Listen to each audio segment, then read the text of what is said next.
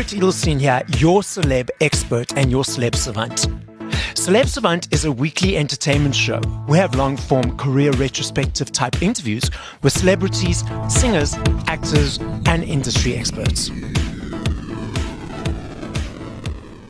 On this episode of Celeb Savant, I'll be speaking to Fee Waybill. Fee is the lead singer and songwriter of the San Francisco band The Tubes, and Waybill has also worked with other acts including Toto, Richard Marx, and Billy Sherwood.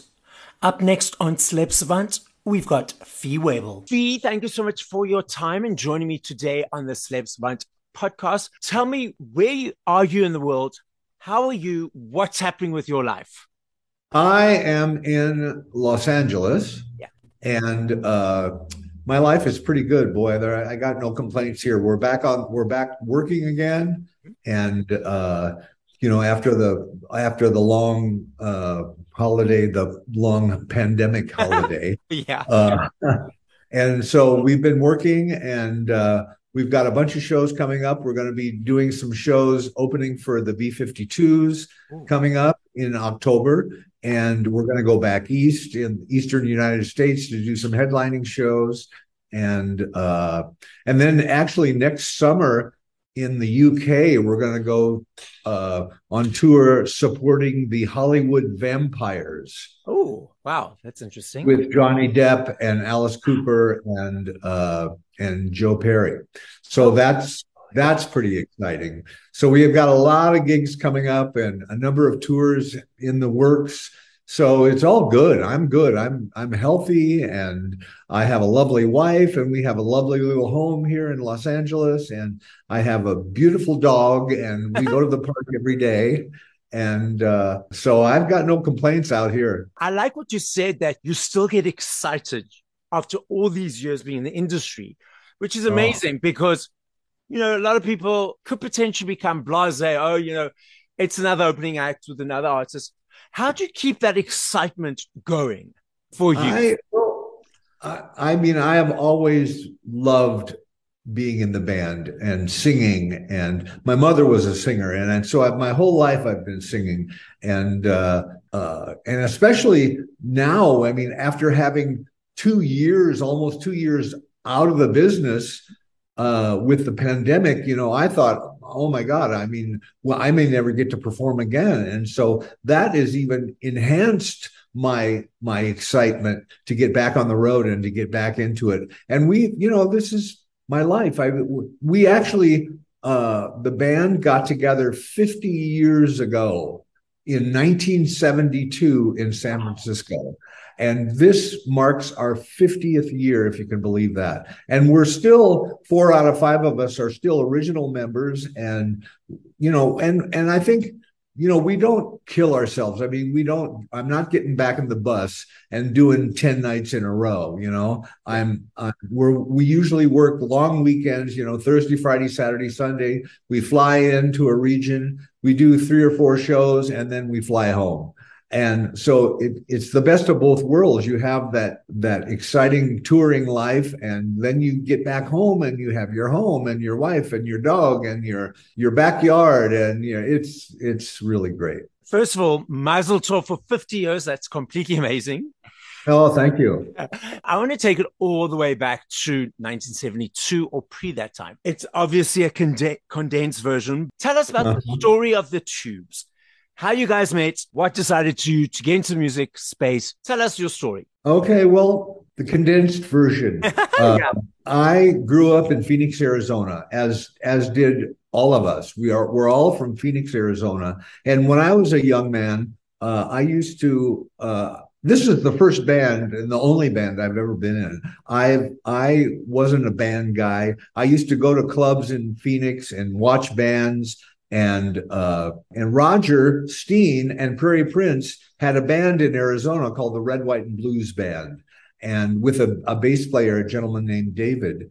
And uh, what happened was I ended up dropping out of college and moving up to the mountains in northern Arizona. And I kind of, you know, took Timothy Leary's advice turn on, tune in, drop out. And I just got tired of the, I got tired of college. I got tired of working. And so I moved to uh, a little town in northern Arizona, uh, northern Arizona called Cottonwood, and I went to work for a cowboy, and I lived on a cattle ranch, and I played cowboy, and I, I, I knew how to ride because I grew up on a horse. My dad was a riding instructor in Scottsdale, so I always had horses, and I knew how to ride, and I got a I got a job at this cattle ranch, and I started riding the range and uh, one of the other guys that worked there, his name was Michael. He met a young lady and he was going to get married and they were going to have a wedding at the ranch. And he said, you, Do you know any bands that will come up and play at our wedding? And I said, Oh, well, I know I got some friends in this band called the Red, White, and Blues Band out of Phoenix. And he said, Oh, could, could you get them to come up and play at the wedding? And so I got a hold of Roger and they said, Oh, sure, we'll, we'll come up. And they came up to the ranch and they played at this wedding. And that was in the summer of 1969.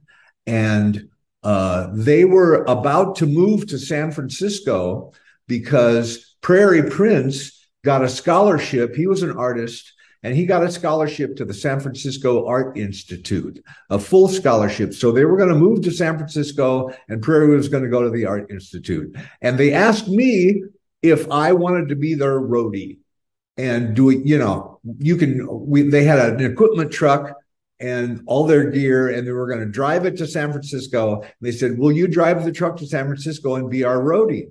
And I was, you know, I had been playing cowboy for a couple of years, and it's not quite as glamorous as you might think. Yeah. and I was pretty tired of riding the range.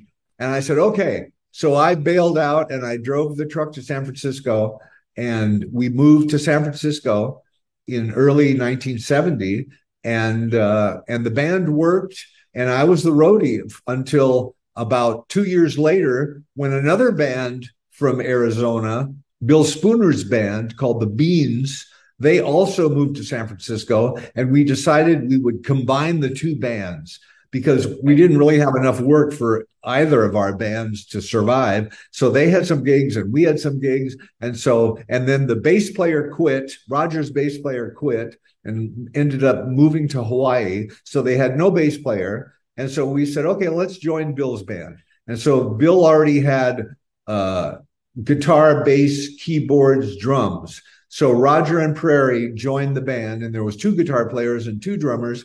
And I'm kind of lift in the cold because they already had two roadie guys. And I said, well, you know, I'm a pretty good, I had sung. My mother was a singer. And like I said, and I sang all the way through high school and I did musical comedy and I was in a, a, a high school choir group. And I said, you know, I can, I can sing. I'm a pretty good singer. And so they said, okay, you can sing background vocals. okay. So I got in the band being a background vocalist. And, uh, I sang, they kept telling me, you sing too loud.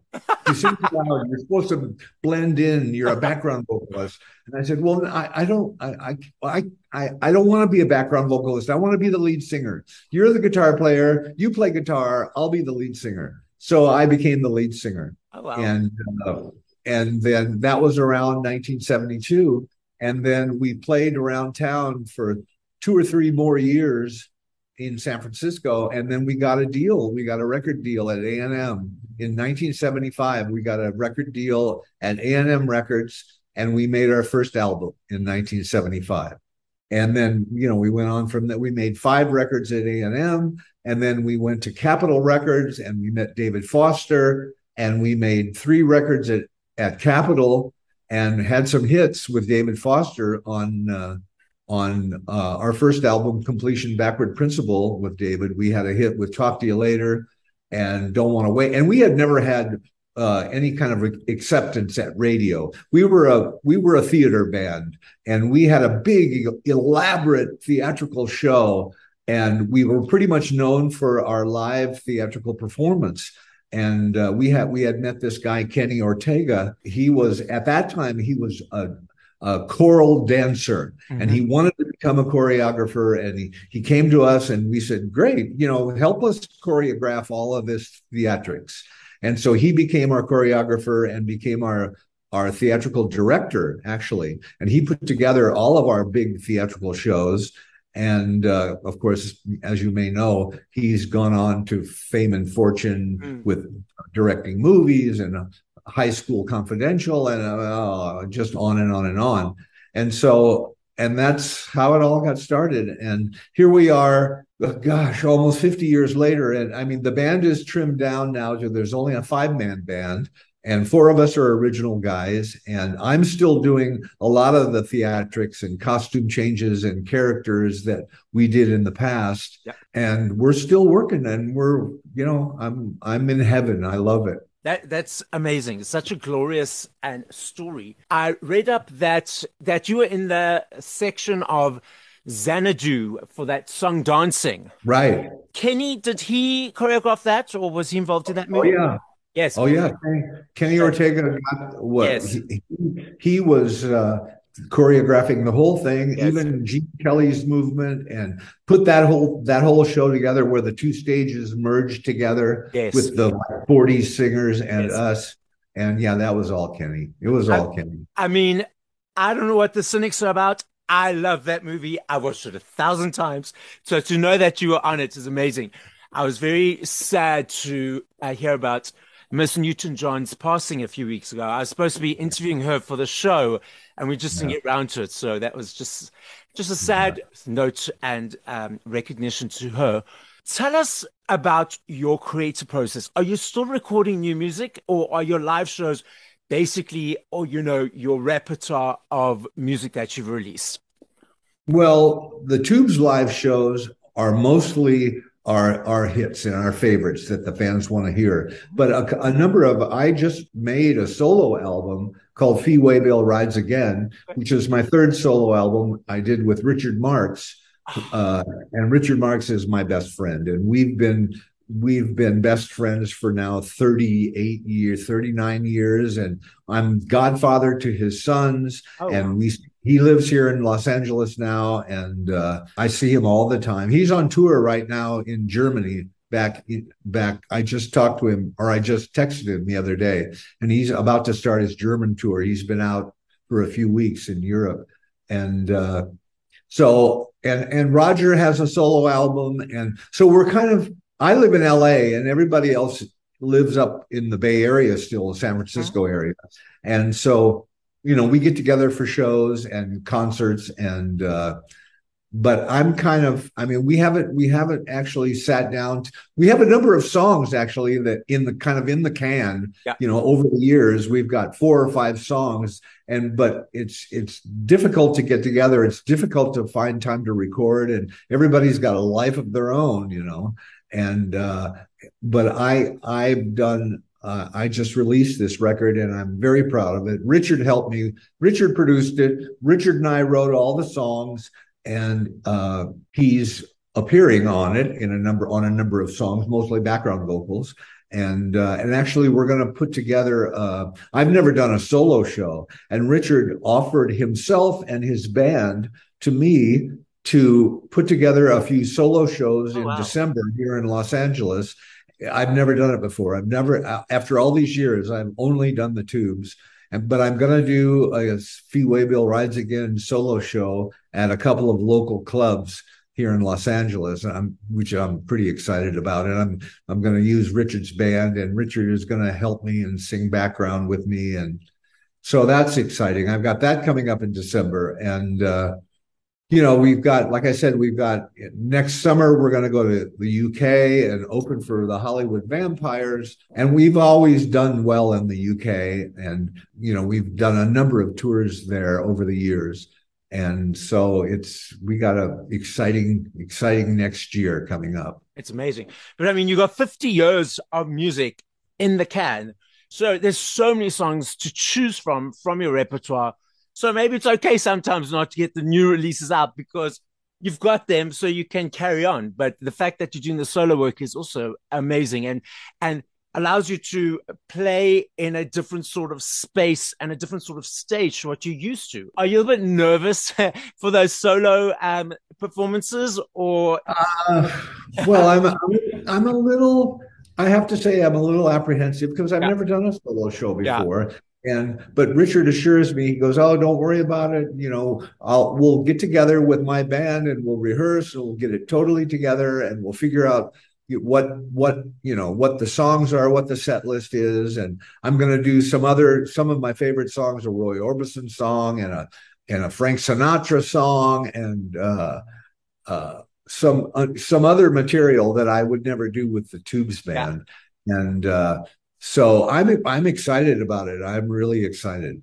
I mean, I'm still I'm still learning. I mean, I'm I'm taking vo- vocal lessons right now from a gentleman here in Los Angeles who's really really well known, not well well known here yeah. in town, and uh, he's been teaching me how to uh, sing more relaxed because okay. you know I'm so in the in the tube show I'm so hyper and I'm running around and I'm changing clothes and I'm squealing and screaming and singing all these songs that are really high.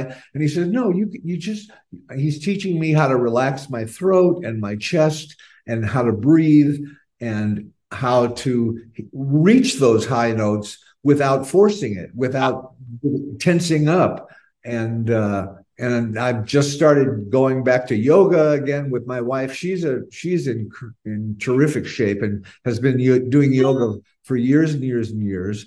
And I used to do it with her years ago, back when Bikram Choudhury was teaching yoga here, and yeah.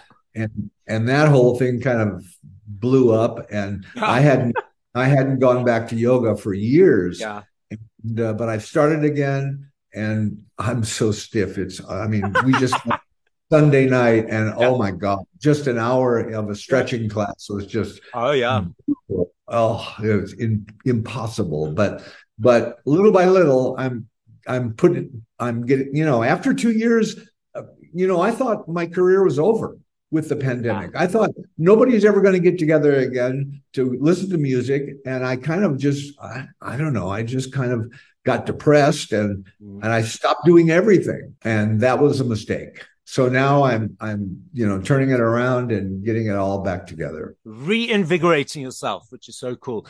I was yeah. i was laughing because my, my my colleagues you know i'm a loud person. I've got lots of energy. I'm always moving around and that's just me. And my colleagues were saying uh-huh. earlier calm down.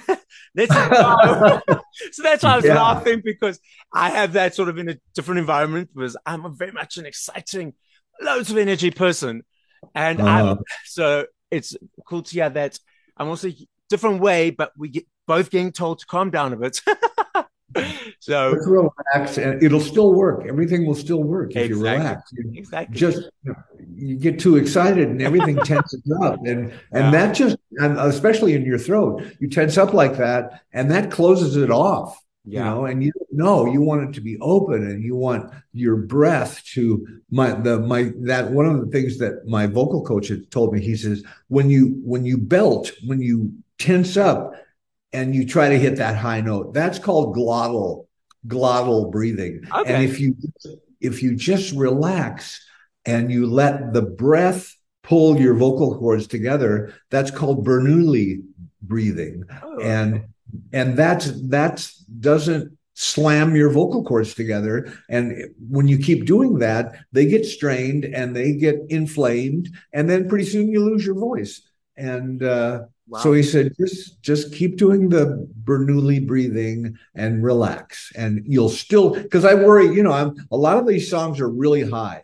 And i've always been i'm a tenor and i've been very fortunate with my voice. I'm I'm still able to hit all the high notes that David Foster put in there. You know, he loved the high the high stuff, and so it just it's just a whole new way for me to learn to sing. Well, what amazing is that you know life is a journey, and we're always learning. So that's amazing that you're still learning and are willing to do so. Yeah. yeah. I'm going to put you on the spot. I love playing this game. My oh. recipients don't oh. always.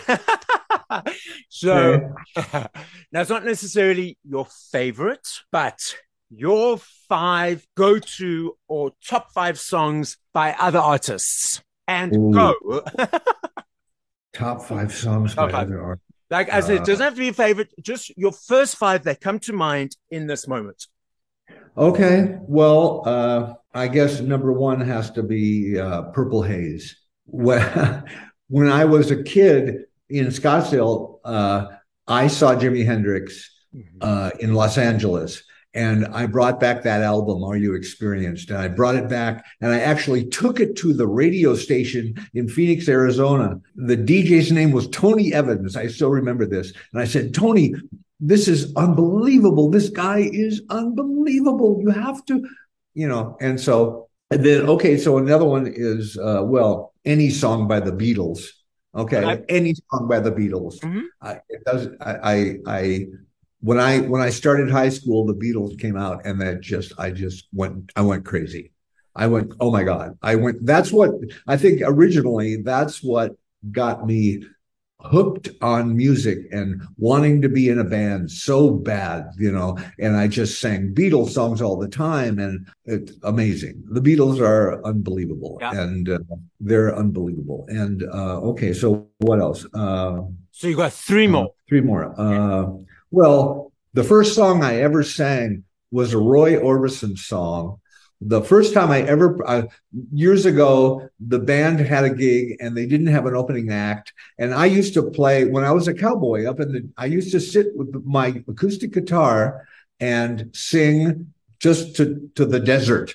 You know, it was a desert, and I would play my guitar and sing Roy Orbison songs. Okay. And uh, and so when they said, "Will you be the opening act? Just sing your sing your Roy Orbison song," which was called "Crying." Oh, crying yeah. by yes. Orbison, mm-hmm. and that just killed me. And uh, I lo- I love that. And so, okay, four I would have to say is uh, anything by the Foo Fighters.